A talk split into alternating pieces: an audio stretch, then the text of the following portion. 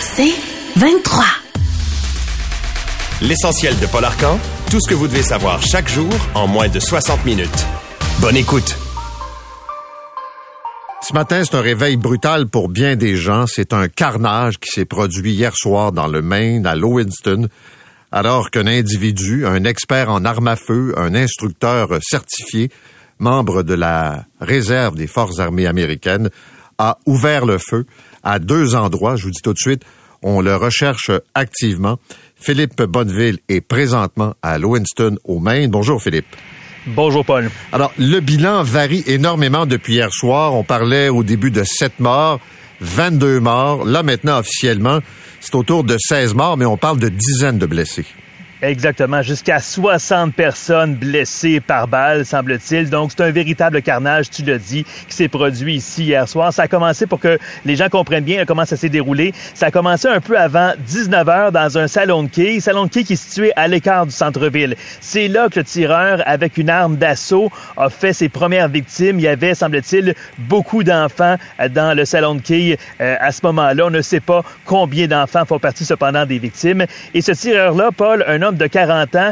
Il serait par la suite euh, remonté dans son véhicule, un véhicule de couleur blanche, puis se serait rendu dans un resto-bar dans un autre secteur ici à Lewiston. C'est à cet endroit-là qu'il y a eu une autre tuerie, une autre fusillade. Et il y a 7 kilomètres, Paul, entre les deux endroits. Moi, je suis allé dans ces deux secteurs-là cette nuit et ça prend 10 minutes en voiture pour se rendre d'un endroit à l'autre. Donc, on ne sait pas du tout pourquoi le tireur a ciblé ces deux commerces-là qui sont euh, visiblement là, pas du tout dans le même secteur de Ce que l'on sait cependant, c'est que le bilan à cette heure-ci, tu l'as mentionné, ce qui est confirmé par les médias américains, c'est au moins 16 personnes abattues, entre 50 et 60 autres euh, victimes qui ont reçu des projectiles d'armes à feu. Il y a d'immenses périmètres de sécurité qui sont en place actuellement ici autour euh, des deux scènes de crime. Moi, je suis arrivé ici au milieu de la nuit et euh, depuis ce temps-là, je vois un peu partout dans la ville, il y a beaucoup, beaucoup de policiers partout, partout. Et d'ailleurs, je suis présentement devant l'hôpital de Lewiston. C'est ici qu'on a transporté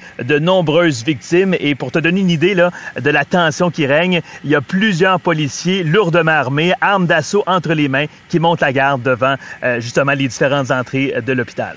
Bon, il faut dire, Philippe, que le suspect n'a pas été localisé, n'a pas été arrêté et qu'il y a un avis qui est donné aux citoyens de rester à l'intérieur de leur maison. Exactement. Le véhicule du suspect a été retrouvé hier soir à Lisbonne. C'est une petite ville qui est située à environ 10 kilomètres d'ici.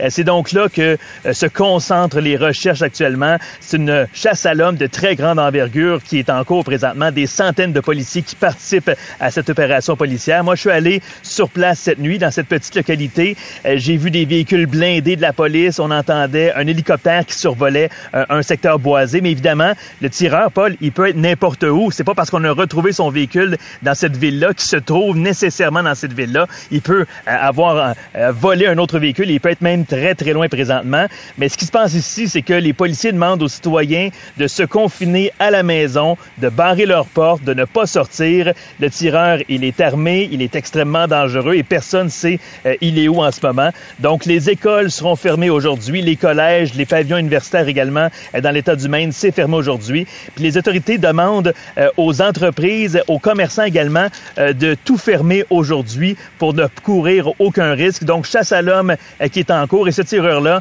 tu l'as mentionné, c'est un spécialiste des armes à feu. Il a une formation militaire et selon des médias américains, il aurait consulté l'été dernier pour des problèmes de santé mentale. C'est-à-dire aussi que les policiers vont faire le point ici à 10h30 ce matin. On devrait avoir une mise à jour justement sur le bilan des victimes.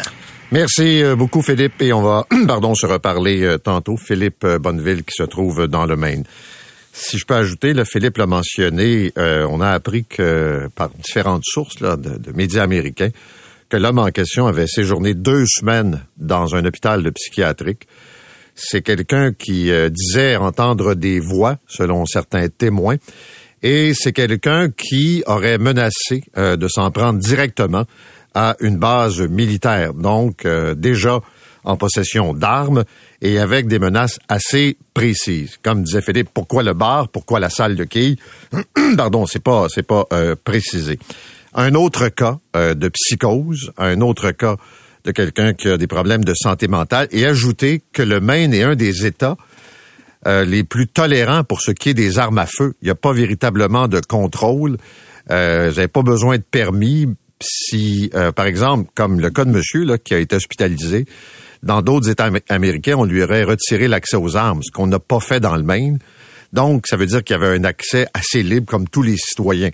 Et on le voit, euh, le Maine est un État vraiment sans politique de contrôle d'armes à feu. Deuxièmement, ce matin, la guerre entre Israël et le Hamas. Qu'est-ce qui s'est passé dans les dernières heures? D'abord, Israël a confirmé avoir mené des opérations, des raids avec des blindés euh, sur le territoire nord de Gaza. Donc, on a franchi la frontière. C'est pas la première fois que des militaires israéliens vont euh, sur le territoire de Gaza dans des opérations pour préparer une grande offensive terrestre qui n'est toujours pas déclenchée. L'armée israélienne se dit prête à frapper. On a euh, mené ces opérations pour neutraliser euh, des euh, infrastructures du Hamas, identifier des cibles potentielles, mais évidemment, le pouvoir politique doit déterminer à quel moment on passe à cette nouvelle étape de l'offensive pour détruire le Hamas comme encore répété ce matin les dirigeants israéliens. Ce sont des opérations qui ont fait plusieurs victimes. D'ailleurs, les Nations unies disent qu'actuellement, il n'y a aucun endroit qui est sûr à Gaza euh, même s'il y a des avertissements donnés aux civils d'évacuer avant les bombardements, tout indique qu'il y a des dizaines de morts qui se sont ajoutés dans les dernières heures. C'est un bilan qui est d'une lourdeur. On parle de 7 000, 8 000 personnes qui ont perdu la vie, beaucoup de femmes, beaucoup d'enfants. Le tiers des hôpitaux de Gaza euh, ne sont pas fonctionnels. Et on a toujours les mêmes enjeux concernant euh, l'aide humanitaire, euh, problème de carburant. Pas de carburant, ça veut dire difficile de faire fonctionner les hôpitaux, d'avoir de l'eau potable.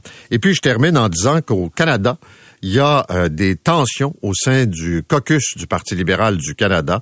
Il y a plusieurs députés libéraux qui trouvent que M. Trudeau n'est pas assez ferme pour revendiquer un cessez-le-feu. Il y a plusieurs pays qui le font. Euh, certains à visage découvert, d'autres davantage dans les coulisses en mettant une pression sur Israël. Et est-ce que le premier ministre euh, Netanyahou va céder en disant on va attendre et on va essayer, entre autres, d'aller chercher des otages qui sont toujours manquants? Euh, il y avait une vague d'espoir au début de la semaine, mais ça s'est pas mal calmé. Alors, M. Trudeau, donc, qui euh, a de gros problèmes en politique étrangère, on le sait, là, je ne ferai pas la liste ce matin, mais là, c'est son caucus qui demeure extrêmement tendu. Euh, la Banque du Canada, telle que prévu, n'a pas augmenté, mais n'a pas diminué non plus son taux directeur, ce qui fait que les taux d'intérêt vont demeurer à leur niveau actuel. Pendant combien de temps? J'ai lu un paquet d'analyses euh, d'économistes. la conclusion, c'est que la banque se retrouve face à une situation incertaine. L'effet de la guerre, euh, actuellement, par exemple, sur le prix du pétrole. Est-ce que les prix euh, vont continuer de baisser? Ça a coupé pratiquement de moitié en l'espace d'un an, mais on est encore loin de la cible euh, de 2% Plusieurs pensent que le taux pourrait augmenter encore un peu dans les prochains mois, mais jusqu'à maintenant, la banque dit on va laisser notre stratégie monétaire donner des résultats. Euh, il faudrait pas que les gouvernements dépensent trop parce qu'ils alimentent euh, l'inflation. Mais déjà, on le sait, l'impact est brutal pour les gens qui ont des hypothèques, qui ont des prêts. Ce sont des milliers de dollars de plus par année qui s'ajoutent euh, donc à la facture. Et euh, c'est extrêmement difficile, on le voit là, pour, pour les familles. Et puis, la Banque du Canada dit que pour l'instant, ils ne perçoivent pas, par exemple, dans le marché immobilier, une baisse euh, des prix euh, des propriétés, euh, que le marché résiste même si les taux d'intérêt demeurent élevés. Puis ça arrive dans un contexte, on regardait les nouvelles ce matin, les banques alimentaires. C'est du jamais vu. Là. Autant de Québécois, puis des Québécois qui travaillent puis qui n'arrivent pas à boucler le budget. Un Québécois sur dix qui fréquente ou qui a fréquenté une banque alimentaire. Euh, je voyais des porte-paroles qui disaient hier, euh, on pouvait aider parfois une trentaine de familles euh, dans une semaine. Là, ça a doublé.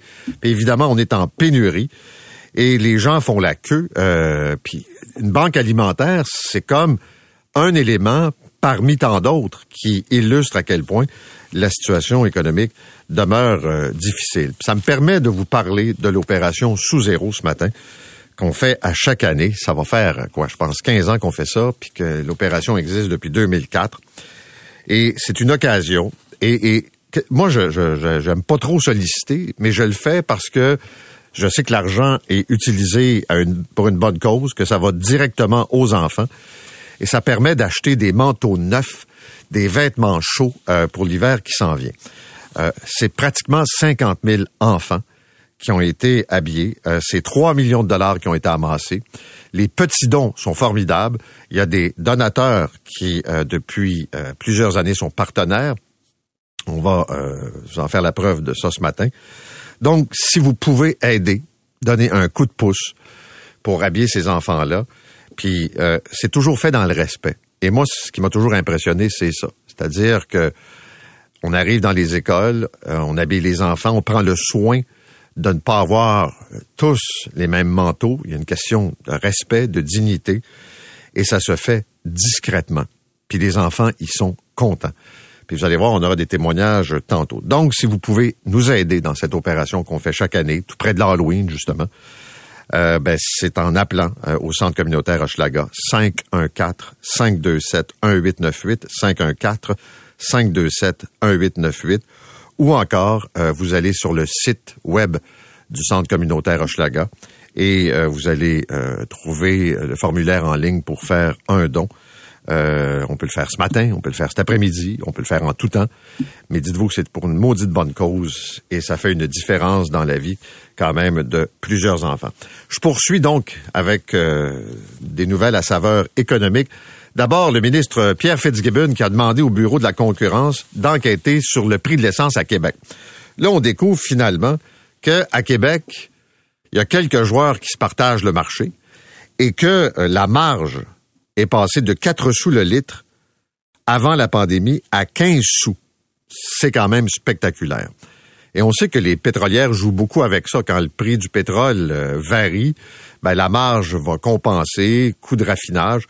Et là, M. Fitzgibbon dit euh, peut-être que finalement, faut s'interroger sur les pratiques commerciales. ne parle pas de collusion, mais euh, comme il y a un certain nombre de joueurs, cinq, qui contrôlent quoi, 80% du marché, ben ça peut avoir euh, un effet. Les prix de l'électricité, le premier ministre Legault a dit ça sera pas plus que 3% et là, on est parti de cette réflexion en privé avec des employés d'Hydro-Québec de Michael Sabia qui disait il faut que les Québécois réalisent que c'est euh, un produit qui coûte cher, qui vaut cher et qu'il faut euh, utiliser de façon plus responsable. Et pour nous forcer à être plus responsables, ben, c'est d'augmenter les prix, mais évidemment, politiquement, ça ne se fait pas.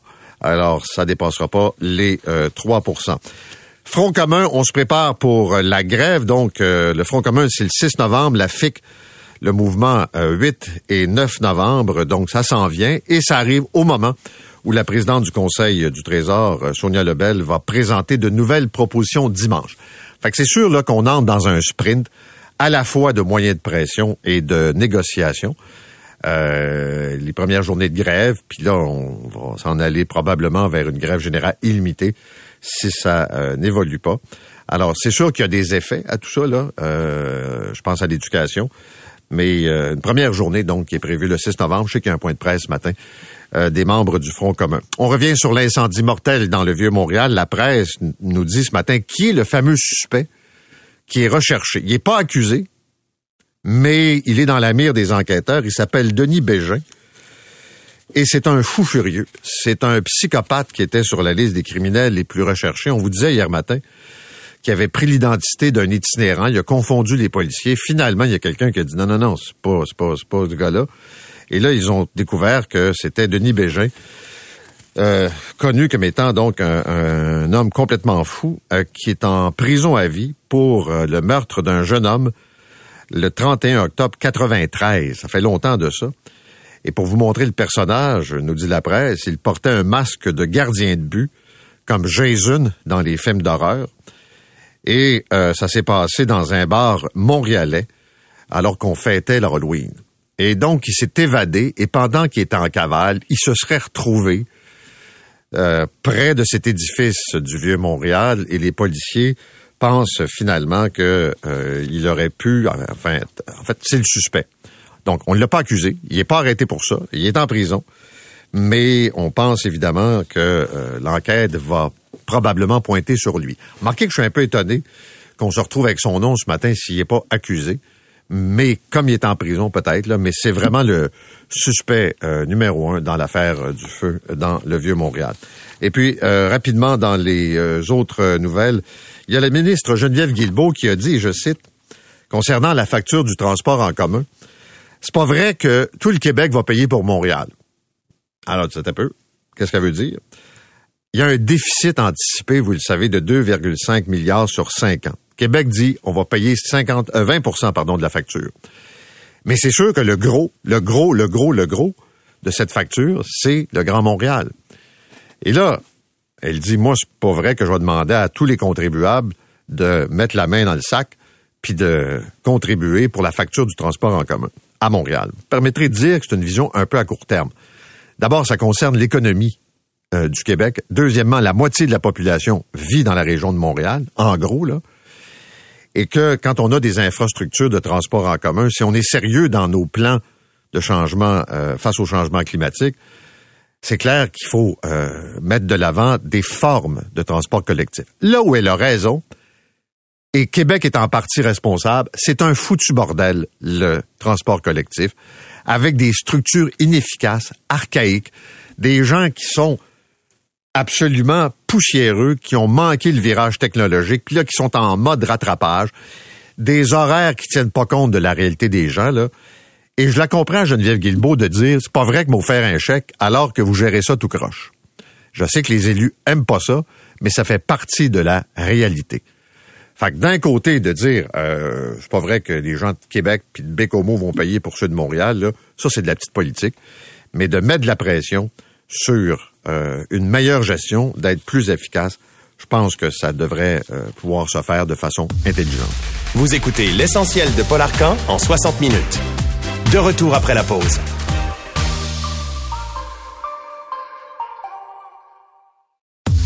L'essentiel de Paul Arcan.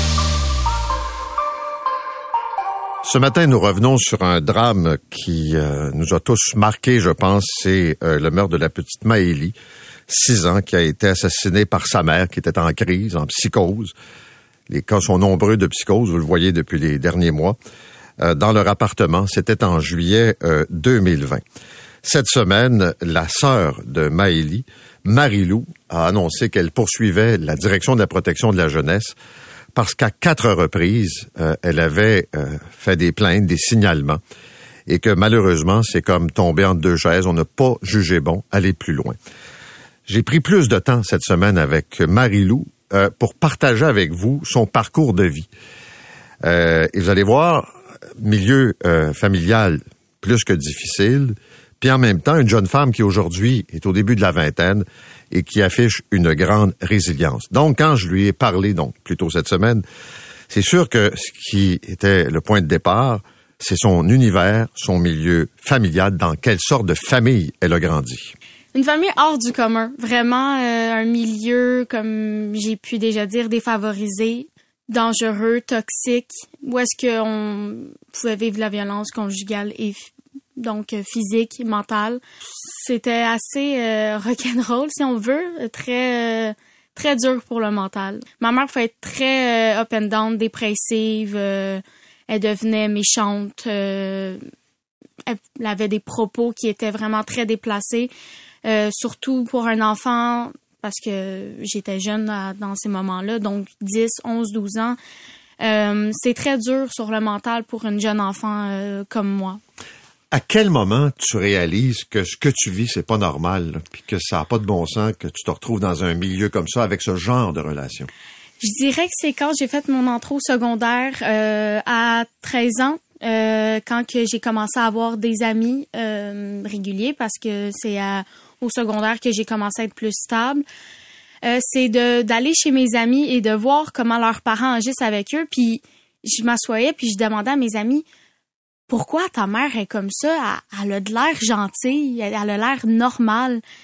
Puis c'était toujours comme c'était une question assez malaisante pour eux. Ils étaient comme ben ma maman est normale, elle, agit de façon très comme comme une maman devrait agir. Puis moi pour moi c'était pas normal de voir ça. Fait que là, j'ai commencé à me remettre en question, à me poser des questions, euh, de voir comment aussi, parce que je fréquentais ma famille euh, du côté paternel, maternel, donc mes grands-mères, mes grands-pères, puis tu sais, j'en parlais avec eux, puis même eux, ils, tu sais, c'est sûr que pour eux d'entendre un enfant dire ça, ça les inquiète, mais aussi ils sont comme bon, elle doit en rajouter ou c'est sûr que c'est pas toujours vrai, mais c'est à ce moment-là que j'ai commencé à, à, voir que c'était pas tout euh, très normal. La relation avec ta petite sœur, ça se passait comme? Ma petite sœur, c'était pour moi, c'était vraiment comme si c'était mon enfant. Ma mère, elle s'en occupait comme elle, comme elle aurait pu. Euh, mais par contre, c'est moi qui s'est vraiment beaucoup occupée d'elle. Je l'ai pris, euh, je l'ai vraiment traité comme si c'était mon enfant. Euh, ma sœur est venue au monde, j'avais 10 ans. J'avais une petite sœur, j'étais contente. Mais, tu sais, en grandissant puis en, évoluant, j'ai compris que j'allais devoir m'occuper d'elle davantage et c'est ce que j'ai fait. Tu as raconté que tu t'es retrouvé chez ta mère, les liens étaient plus ou moins, disons, existants, là, mais et elle était tellement en état d'ébriété que c'est toi qui t'es occupé de ta sœur pendant une fin de semaine. Oui, oui, effectivement. Euh, je me suis beaucoup occupée de Miley. Euh, pendant cette fin de semaine-là, pendant que ma mère faisait des fêtes ou sortait avec ses amis, euh, heureusement, le papa de Miley était là aussi. Il s'est occupé beaucoup d'elle. Autant la grand-mère, c'était vraiment, c'était la première petite fille de la famille. Donc, euh, et chez les Portugais, c'est vraiment, euh, c'est quelque chose de gros, c'est sacré. Tu sais, c'est le premier petit enfant. Autre moi, parce que moi, j'étais là aussi, mais j'étais pas, j'avais, j'avais pas la même famille du côté mhm. paternel. Mais ils ont vraiment, tu sais, ils ont rempli leur devoir là, de famille pour Miley. Euh, mais euh, c'est sûr qu'un enfant, ça a besoin d'une maman et d'un papa. Donc, euh, j'ai pas mal, j'ai majoritairement joué le rôle de la maman pour Miley. Puis Miley passait combien de temps avec ta mère? C'était assez compliqué. Je dirais que techniquement, ça aurait dû être une semaine, une semaine. avec la séparation entre ma mère et le, le, père. Euh, ça a été assez euh, compliqué. J'ai pas trop suivi. Je dirais que c'est dans ces alentours-là que j'ai commencé à un peu m'enfuir euh, du domicile. mais c'était pas mal une semaine, une semaine, là, mais ça dépendait surtout de Miley. Miley, elle, avait un très bon vocabulaire, très bon langage. Elle savait s'exprimer, donc si elle voulait aller chez maman, elle allait chez maman, mais elle réclamait beaucoup, beaucoup papa. À quel moment la DPG est entrée dans ta vie? Euh, techniquement, si on, on y va vraiment sur une longue base, je dirais que c'est pas longtemps après ma naissance. C'est vraiment, ça fait extrêmement longtemps que ils auraient dû me suivre, qu'ils auraient dû être dans le dossier. Ma grand-mère maternelle avait fait euh, des plaintes à la DPJ quand j'étais plus jeune, euh, du côté de mes grands-parents paternels aussi. Euh, Quel genre de plainte et pourquoi? Parce que ma mère, elle avait des problèmes de toxicomanie aussi quand j'étais jeune, tentative de suicide également. C'est toujours, c'est un peu une roue sans fin. Euh, ma mère allait bien, elle allait pas bien. ça dépendait. C'était vraiment des up and down, mais ça a vraiment été quelqu'un qui a pas toujours été stable, disons. Il y a eu un bon nombre de signalements. T'en as fait toi-même des signalements à la DPG. Peux-tu me dire pourquoi un jour t'as dit là, il faut qu'ils interviennent? Euh, pour moi, c'était pas juste comme, je sais pas comment expliquer. C'est vraiment, c'était pas normal pour moi qu'une enfant comme moi, premièrement, souffre autant, euh, qu'elle ait de la misère à aller à l'école, que elle a été, que son seul refuge soit ses, amis ou tu sais, ma, ma, propre famille, c'était dur de me faire comme comprendre. Fait que de me dire qu'il y avait un visage externe, une parole, tu sais, quelqu'un qui pouvait m'écouter, puis me comprendre, tu sais, c'était vraiment euh, c'est vraiment ça. Fait que je me suis dit bon, euh, faut que je fasse appel, faut que je fasse appel à la DPJ, j'ai pas le choix. Euh, je l'ai fait une première fois, on me dit euh, bon, OK, on va venir faire un tour à la maison. Ils sont venus. Rien, aucun changement. Euh, ils appelaient, je pense, ma mère avant de venir. Là, c'était, c'est comme quand on fait venir la police chez vous. Mais vous ne savez pas que la police s'en vient techniquement, mais c'est comme si eux, ils vous appelaient puis ils vous disaient bon ben euh, madame euh, monsieur, on s'en vient faire un tour à la maison, on a eu une plainte à votre sujet. C'est sûr qu'ils vont se préparer. Tu sais, je veux dire, euh, tu fais le ménage, tu fais la- l'épicerie en conséquence. La DPJ, ça leur pro- ça leur prend pas grand chose, du pain, des bananes, du lait, puis le tout est le tout est joué. Chaque plainte était jugée non fondée. Exactement. C'était pour eux, c'était c'était pas assez. C'était pas le milieu était pas dégradant, c'était pas dégueulasse, c'était pas euh, c'était pas non vivable. Euh, par contre, euh, n'importe qui qui se ramenait à la maison trouvait ça assez dégueulasse là, de rentrer dans l'appartement. Là, c'était c'était non vivable. là, le ménage jamais fait. Puis Maëlie, dans tout ça, Miley, c'est un enfant avec une vieille âme. Euh, vraiment, pour elle, tout était correct. C'était malgré ce, ce- cet environnement-là Oui. que tu viens de décrire. Là. Oui, parce que Miley, elle avait, elle avait son papa, puis Miley était capable, on dirait qu'elle était capable de prendre, prendre en considération que c'est correct, chez papa, tout va bien, donc je vais passer du temps avec maman, puis tu sais, j'ai quelques jouets chez maman, donc on, on va faire avec ça, puis il y a la télé de toute façon. As-tu déjà pensé que Maëlie était en danger avec ta mère? Honnêtement, oui. C'est pour ça que moi, généralement, les, les quatre plaintes entre 2019 et euh, 2020, je les ai fait. Euh, c'est vraiment, oui, pour moi, parce que comme je disais, je trouve pas ça normal qu'une jeune de mon âge vive des autant de. Mais qu'est-ce qui te faisait croire que Maëlie était en danger avec ta mère? Miley, elle a 6 ans. Euh, ben, dans ce temps-là, entre 4 et 6 ans, c'est pas normal qu'un enfant de cet âge-là vive ça. Miley était trop jeune, Miley est vulnérable. Euh, elle avait aucun moyen de défense. Miley a 6 ans. Elle, oui, autre le fait qu'elle savait très bien parler, qu'elle savait s'exprimer, ça veut pas dire pour autant qu'elle va aller euh, parler contre maman. Maman, papa, c'est les, c'est les, c'est les meilleurs au monde. Est-ce que tu euh, penses que ta mère frappait Maëlie, qu'il y avait de la violence? Ça, non. Ça, je, Non. je suis convaincue. Ma, ma mère, oui, elle a déjà été violente physiquement avec moi, mais c'était quand j'étais plus vieille, quand j'étais capable de me défendre et quand on, on se chicanait assez violemment, là. Mais je pense pas qu'elle ait déjà frappé Miley et ça me viendrait pas en tête, honnêtement. Ce qu'on comprend, c'est que ta mère a consommé beaucoup, qu'elle était en psychose quand elle a tué Maëlie. Ouais. Ouais, effectivement. Comment t'as appris le décès de ta sœur? Euh, c'était assez, euh, c'était assez intense, je dirais. C'était le 23 juillet 2020. Euh, moi, j'étais en, euh, en foyer de groupe euh, dans un centre de la DPJ, justement. Moi, le 22 juillet, j'étais chez moi, justement, avec ma mère. J'étais en visite. Miley était là. Elle revenait de chez, son père, justement, parce que ma mère avait insisté pour avoir Miley parce qu'elle voulait supposément l'amener en camping. Donc, moi, j'ai passé une journée avec ma mère et Miley. Euh, ma mère, me semblait tellement normale. Pour moi, c'était inconcevable que je me réveille le lendemain matin puis que j'apprenne ça. Mais euh, en gros, euh, je suis retournée dormir au foyer. Le lendemain matin, un matin normal, je me réveille, je vais déjeuner. On est envoyé euh, dans nos chambres, enfermés. Ça a pris cinq minutes. On est venu cogner à ma porte de chambre. On me fait venir dans le bureau. Ça a été annoncé tel quel. Euh, on est désolé, Marilou, de t'annoncer que ta sœur, elle est décédée cette nuit. Je me souviens, je me suis écroulée par terre. Pour moi, c'était, pas vrai. J'ai posé dix mille questions, on me répondait pas. On me disait que qu'elle avait vécu un accident pendant la nuit. euh, mais on, me- disait rien, on m'expliquait même pas si c'était ma mère ou s'il y avait quelque chose, si ça avait un lien ou est-ce que ma mère était correcte ou pas. On, on m'a juste dit que Miley euh, était décédée. À quel moment t'as su que c'est ta mère qui a tué Maëlie? Euh, je crois que ça a été soit dans la journée même ou le lendemain. Euh, je me souviens plus exactement comment ni pourquoi, mais euh, je sais que TVA Nouvelle avait fait euh, une publication puis qu'on on suspectait ma mère justement parce que elle était en état de psychose donc euh, je crois que de ce que j'ai compris elle l'aurait dit elle-même. C'est un meurtre d'une violence incroyable. Euh, t'as suivi les procédures, euh, t'as vu ta mère arrêtée, ta mère accusée, ta mère être jugée.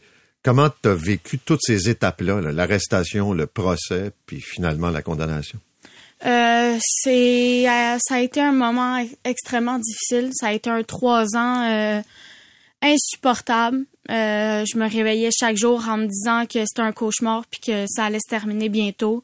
j'espérais, puis j'espérais encore il y a pas si longtemps que que tout ça, ça soit pas vrai, puis que c'était vraiment, ça allait être un cauchemar, un cauchemar qui était très long, puis que j'allais finir par me réveiller, puis que tout allait être correct. Euh, mais malheureusement, non. Puis ton sentiment à l'égard de ta mère, c'est quoi aujourd'hui? J'ai vraiment beaucoup de peine parce que comme comme j'ai dit auparavant, c'est j'ai perdu ma sœur, mais j'ai perdu ma mère aussi. Comme j'ai dit, ça reste ma mère. à quelque part dans mon cœur, je l'aime, mais je, je peux pas pardonner ça. Autant le geste qu'elle a fait, mais tout ce qu'elle nous a fait vivre, puis pourquoi elle a pas arrêté, pourquoi elle a dû se rendre jusque là pour comprendre que c'est que c'était c'était ça. T'as entamé une poursuite contre la DPJ. Parce que des adultes, notamment euh, quand on travaille à la DPJ, leur mandat, c'est d'aider puis de, de, de, de, protéger des, des jeunes qui sont en difficulté. On le dit, plusieurs signalements, jamais retenus. Même euh, à la toute veille du drame, on t'a pas écouté. T'étais t'es sa fille, puis sa fille va voir la DPJ puis dit il y a un problème avec ma mère, faites quelque chose. Puis il s'est rien passé. Non, ça a été euh, comme c'est des très gros cris du cœur. C'est vraiment, c'est une enfant là. J'étais encore une enfant en ce moment-là. Je me rendais de moi de moi-même à la DPJ. Je les appelais. Euh, j'ai fait parler ma grand-mère. J'ai fait parler. J'ai essayé de faire parler tout le monde pour pour justement essayer de les convaincre que c'est c'est pas normal, tu sais, qu'est-ce que je vivais puis ce que Miley vivait. Je, trouve ça inconcevable que la DPJ ait jamais pris ça en considération on regarde, là, je veux dire, on, envoie des gens là, sur, sur Facebook, sur les internets qui, qui mettent des situations avec la DPJ, puis il y a des familles qui se font enlever des enfants pour un rien, qui a même pas eu de plainte à peine, ou que c'est l'école qui aurait supposément appelé, puis on va chercher l'enfant, on l'enlève, on, le traumatise avec ça. Puis moi, qui est une enfant, qui les appelle eux-mêmes, j'ai dû forcer, j'ai dû...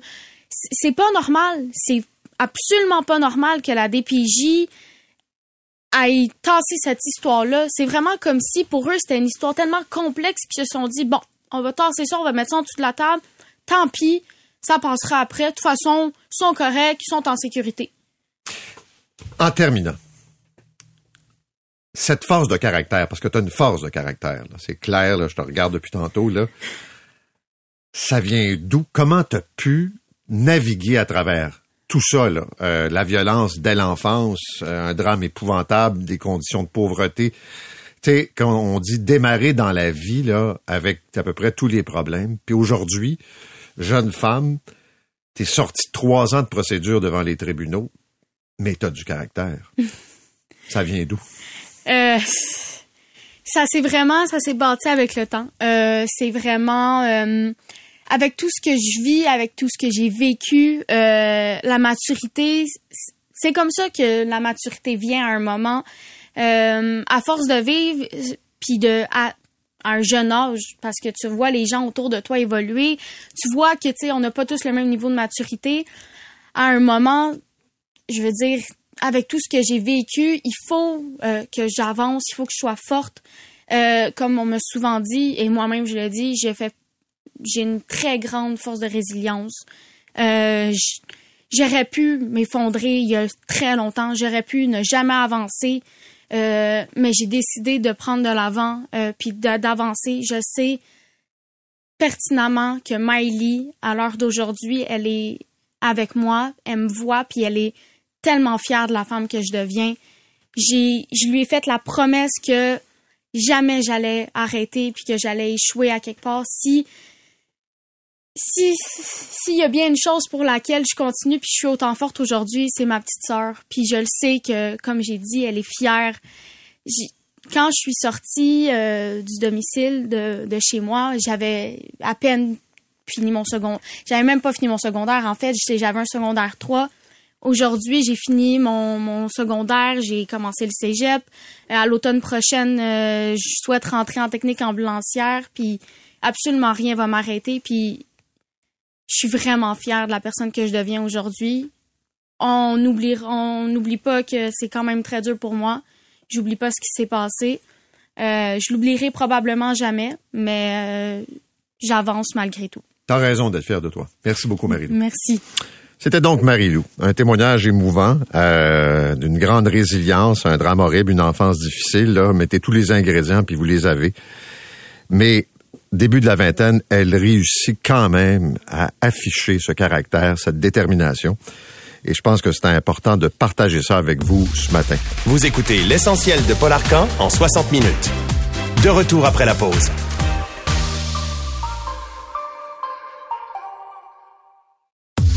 L'essentiel de Paul Arcan. Parlons de taux d'intérêt. La Banque du Canada qui a décidé de se montrer patiente, donc elle laisse son taux directeur à 5% tout en disant que les signaux économiques portent un peu à confusion. Donc, est-ce qu'elle euh, pourrait augmenter à nouveau plus tard le taux directeur? Bonne question. Je fais le tour du dossier avec Stéphane Marion, qui est économiste et stratège en chef de la Banque nationale du Canada, vice-président exécutif marché financier. Monsieur Marion, bonjour. Bonjour, Monsieur Arcan. Euh, comment vous expliquez d'abord cette décision-là de la Banque du Canada de laisser le taux à 5% en ce moment-ci?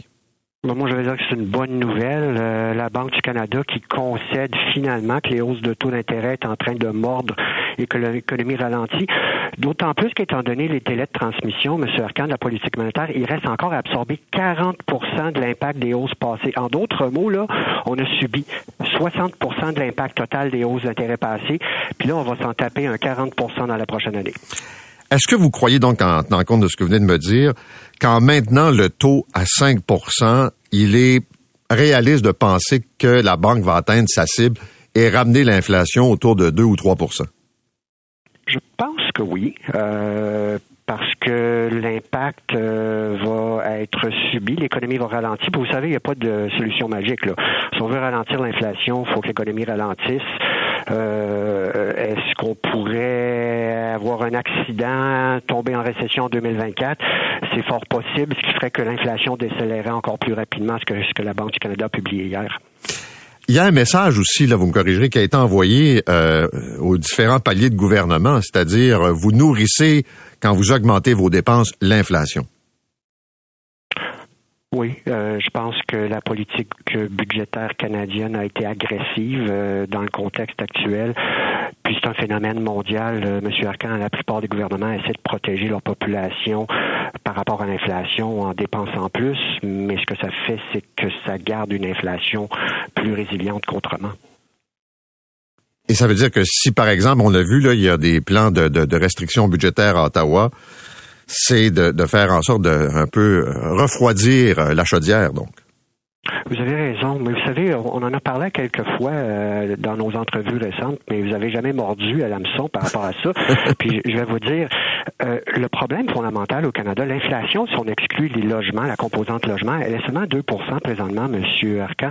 Donc, ce qui se passe au Canada, c'est que le problème à Ottawa ou l'enjeu pour Ottawa, c'est l'augmentation phénoménale de la population. Là, on carbure encore avec une croissance d'un million d'individus cette année après avoir fait un million, ce qui est un record de tous les temps l'année passée. Donc, ça nous amène à un déséquilibre historique par rapport à la demande de logement versus logement, de logement, ce qui fait dans l'inflation. Puis là, je vous pose la question, M. Arcan, comment vous pouvez, avec les hausses de taux d'intérêt, contrôler cette croissance phénoménale de la population? Je pense que la, la solution vient d'Ottawa qui devra vraisemblablement réduire ses quotas d'immigration parce que présentement, c'est une capacité d'absorption. Vous savez, en trois mois au Canada, on fait 300 000 croissance de population. La France fait 200 000 dans une année complète. Donc, euh, c'est, on fait cinq fois la France présentement en termes de croissance de population, puis c'est une population de 68 millions. Ça, c'est un enjeu majeur. Qu'est-ce que vous pensez de ces outils qui ont été lancés euh, d'abord par le ministre François-Philippe Champagne en essayant d'avoir un certain contrôle ou influencer pour obtenir une baisse de prix en alimentation, de faire sauter des taxes pour la construction de logements neufs. Qu'est-ce que vous pensez de ces outils-là? Monsieur Arcan, si vous rajoutez 2 millions de bouches à nourrir en deux ans au Canada, le beurre de pinot va coûter plus cher. Euh, donc, on peut dire aux épiciers, faites des efforts, mais la réalité, c'est une croissance phénoménale de population qu'on observe dans aucun autre pays de l'OCDE. Donc, c'est la raison pour laquelle la Banque nationale doit moduler ses taux d'intérêt et qu'une partie de la réponse va venir d'Ottawa, non seulement au niveau de ses dépenses budgétaires, mais de recalibrer aussi euh, sa politique d'immigration. Je pense que ce serait bienvenu pour l'ensemble de la population. Maintenant, dans la perspective des auditeurs euh, qui ont des, des emprunts, emprunts hypothécaires, bref, qui, qui absorbent ces hausses de taux d'intérêt depuis un an, un an et demi, là, quelle sorte de, lecture vous faites pour eux? Est-ce qu'ils doivent euh, patienter? Je renouvelle la cour à moyen terme? Qu'est-ce que vous faites leur dire?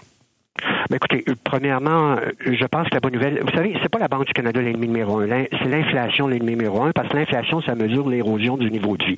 On doit la juguler. Vous savez, en Turquie, les taux d'intérêt ont augmenté à 35% ce matin parce que l'inflation est à 60% Je pense qu'on est sur la bonne voie, mais on aura une croissance économique très faible en 2024. En fait, nous, on voit pas de croissance économique en 2024. Pour les ménages, votre question au niveau des taux d'intérêt, je pense que ça met la table. S'il n'y a pas de croissance en 2024, ben, les taux d'intérêt vont baisser. Euh, donc, nous, on s'attend à ce que le taux d'intérêt directeur de la Banque du Canada serait autour de 4% Donc, on passerait de 5 à 4% euh, l'année prochaine. L'avertissement euh, aux gens qui nous écoutent ce matin, M.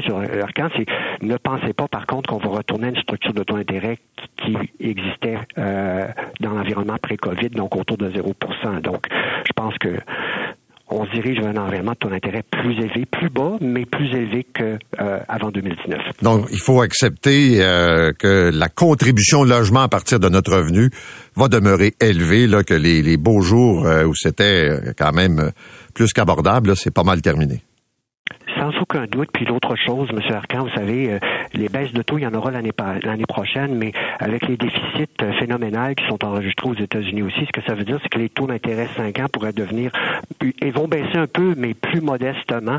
Pourquoi? Pour refléter cet, cet endettement généralisé des gouvernements au sein des pays de l'OCDE. Merci beaucoup, M. Marion. Toujours intéressant. Bonne journée. Au revoir. Au revoir. Stéphane Marion économiste, stratège en chef de la Banque nationale du Canada, vice-président exécutif pour les marchés financiers. Et il n'y a pas une journée, il n'y a pas un auditeur qui m'écrit pour me parler euh, de sa réalité hypothécaire. Euh, il est obligé d'augmenter le paiement, ce qui gruge le budget, euh, reporte dans le temps l'échéance. Et c'est sûr qu'on n'a pas été habitué à ça dans les dernières années. Les plus vieux ont connu des périodes avec des taux d'intérêt pas mal plus élevés. L'habitation coûtait moins cher, mais quand même, et comme dit M. Marion, ça va finir par baisser. Mais oubliez là l'époque pré-COVID où tout était absolument extraordinaire. Vous écoutez l'essentiel de Paul Arcan en 60 minutes. Bonne écoute. C'est bien sûr l'occasion pour moi de vous inviter à nous aider dans le cadre de l'opération Sous Zéro pour aller chercher des dons. Et euh, les dons, ben, c'est pour acheter des vêtements neufs, des vêtements d'hiver, c'est des vêtements chauds pour les enfants qui en ont besoin. Et euh, je suis partenaire avec euh, le centre communautaire depuis déjà, euh, je pense, 15 ans et même plus, parce que j'y crois vraiment, puis je sais que l'argent est utilisé vraiment pour aider. Il n'y a pas de red tape, comme on dit. ce que vous donnez, ben, ça permet d'aller chercher des vêtements neufs, de négocier avec les manufacturiers. Et je vous donne un exemple ce matin avec notre première invitée qui s'appelle Eleni Mosco qui est une maman de quatre garçons, des garçons qui sont aujourd'hui adultes, puis qui un jour dans sa vie, quand elle a traversé des moments difficiles, a eu besoin de l'aide du centre communautaire. Madame Mosco, bonjour. Bonjour. Allez-vous? Oui. Ben, racontez-nous un peu comment euh, vous vous êtes retrouvés donc avec vos enfants en difficulté financière et que euh, vous avez pu obtenir donc des vêtements pour vos enfants. Euh, oui, j'ai a plusieurs années. Euh, maintenant, mes garçons ont 19 ans, euh, les plus jeunes. J'ai, euh, j'avais un emploi, un très bon emploi en fait. J'étais quand même monoparentale. j'ai perdu mon emploi, puis c'était, c'était pas facile. je suis tombée de très haut. Puis finalement, j'ai pu avoir de l'aide du de la directrice du centre. Euh, qui, qui m'est venu vraiment en aide dans un temps où que vraiment j'en avais besoin. Je ne sais pas en fait ce que j'aurais fait sans le centre. Euh, Vos enfants avaient quel âge à ce moment-là quand c'est arrivé? Euh, j'avais des enfants qui venaient de naître. il y avait ben, un, an, on pourrait dire. Là, les, les, les, derniers avaient un an, les jumeaux. quand quand là j'ai vraiment eu je suis vraiment tombée dans le bas fond là on m'a aidé quand ils avaient un an et ça a duré pendant des années là j'ai été on pourrait dire cliente je sais pas trop si c'est le bon terme mais j'ai été une cliente pendant plusieurs années jusqu'à que je trouve un emploi en fait quand mes garçons sont rentrés les derniers sont rentrés à l'école euh, il faut juste comprendre que rapidement, j'étais dans, dans une pénurie de, de garderie. Euh, c'était un cercle vicieux. Quand j'ai perdu cet emploi-là, je suis tombée sur le chômage. Puis ensuite de ça, ben j'ai dû retirer. Je gardais une place en garderie qui coûtait une fortune, mais j'ai dû retirer mes garçons euh, de cette garderie-là parce que je, trouvais pas d'emploi facilement au, au, salaire que j'avais avant, évidemment, pour subvenir aux, besoins de mes garçons. Puis euh, quand je suis euh, retournée, euh, c'est-à-dire quand quand j'ai j'ai je suis tombée sur l'aide sociale finalement, j'ai dû retirer mes garçons de la garderie et là je pouvais pas trouver d'autres garderies. Donc en fait, je suis restée à la maison avec mes garçons pas par choix, mais par nécessité. Ensuite de ça, quand mes garçons euh, sont, ils ont, ont, commencé l'école, ben moi-même, euh, j'ai commencé à travailler à l'école, une des écoles primaires les plus multiculturelles à, à Montréal. Et c'est là que j'ai euh, j'ai fait part à la directrice Carole du centre et Roland, comme quoi que l'école avait un grand besoin d'aide. Et eux sont clients du centre depuis toujours. Mais ce qui est, ce qui est intéressant dans votre histoire aussi, euh, c'est que c'est vrai, vous avez eu cette mauvaise passe, un. Oui. Euh, vous avez eu des vêtements d'hiver pour les enfants, des paniers Noël euh, également. Mais aujourd'hui, vous êtes à la tête d'une compagnie d'entretien ménager. Oui, commercial. Puis vous donnez au suivant, comme on dit. Ah oui, oui, oui. Ben oui, certainement. Oui. Puis vous êtes, vous êtes resté toujours près du centre communautaire puis de Carole et Roland. Oui, toujours. Ben ça c'est du monde euh, c'est pas euh, c'est pas juste une job pour eux là, c'est euh, une vocation. Ben, oui, ça vous avez raison. Depuis le temps que je les connais, ça confirme pas mal la perception. Merci d'avoir pris le temps ce matin avec nous. Ben ça me fait plaisir. Merci. Merci. Eleni Moscou. Moscou, pardon, qui a pu. c'est important de le dire, puis ça montre le cycle de la vie. Là, tu as une mauvaise passe, mais ça veut pas dire que tu es mal pris pour le reste de tes jours. Puis quand arrivent des gens du centre communautaire comme ça pour aider, ben ça permet de, de, de, faire euh, une espèce de passage. Pour aujourd'hui, ben, elle dirige une entreprise d'entretien ménager, secteur commercial. André Bouillette est avec nous. Il est impliqué dans Sous-Zéro depuis 12 ans. Et euh, c'est quelqu'un qui s'occupe de la logistique, entre autres. Monsieur Brouillette, bonjour. Bonjour, Monsieur Arcan. Comment vous vous êtes retrouvé à donner ce coup de pouce, là, il y a quand même pas mal d'années, à Roland euh, Carole au centre communautaire? En fait, je ne les connaissais pas, mais euh, j'écoutais un poste de radio, l'animateur parlait avec euh, Roland Barbie. oui. Et, et ça m'a interpellé parce que je me disais, est-ce que je peux faire quelque chose? Mais sans méfiance, j'ai dit, je vais aller voir ce qu'il y en est. Et je suis allé, je suis allé au centre. Euh, en montant les marches, je suis arrivé en haut, puis il y avait un monsieur qui me dit Est-ce que je peux vous aider? J'ai dit Est-ce que vous êtes Roland Barbier? Il dit Oui. Ah ben c'est peut-être moi qui peux vous aider. Et c'est là que ça a commencé. Et qu'est-ce que vous faites dans le cadre de l'opération? C'est quoi vos tâches?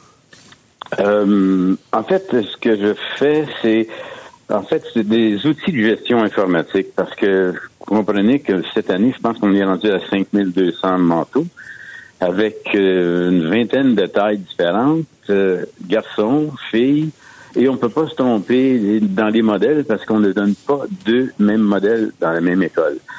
Ce qui fait que ça se gère pas avec des feuilles de papier. J'ai conçu un outil de gestion qui fait qu'on peut, à chaque étape du processus de la demande de l'école, jusqu'à la, jusqu'à la livraison de, avec une étiquette sur chacun des, manteaux. Ça se gère avec euh, un, logiciel. Faut dire qu'à l'époque, je pense qu'il n'y avait même pas d'ordinateur au centre communautaire. Ah ben vous êtes bien au courant. non mais c'était là, c'était le, comme on dit le papier, le crayon, puis euh, mais c'était c'était un défi, mais ça a pris tellement d'ampleur que ça prenait, comme vous dites, un outil de gestion. Monsieur Brouillette, merci beaucoup de votre implication et d'avoir été avec nous ce matin. Ce sont deux exemples. euh, de ce que ça représente, euh, ce bénévolat, puis euh, cette façon d'aider les autres. Et si vous pouvez le faire, je vous donne le numéro de téléphone, c'est le 514-527-1898, 514-527-1898, ou encore, vous pouvez faire un don en ligne. Vous allez sur le site du centre communautaire Hochelaga, faites Google, puis vous allez le trouver facilement, puis un, un formulaire de disponible. Donc, 514-527-1898. C'est 23.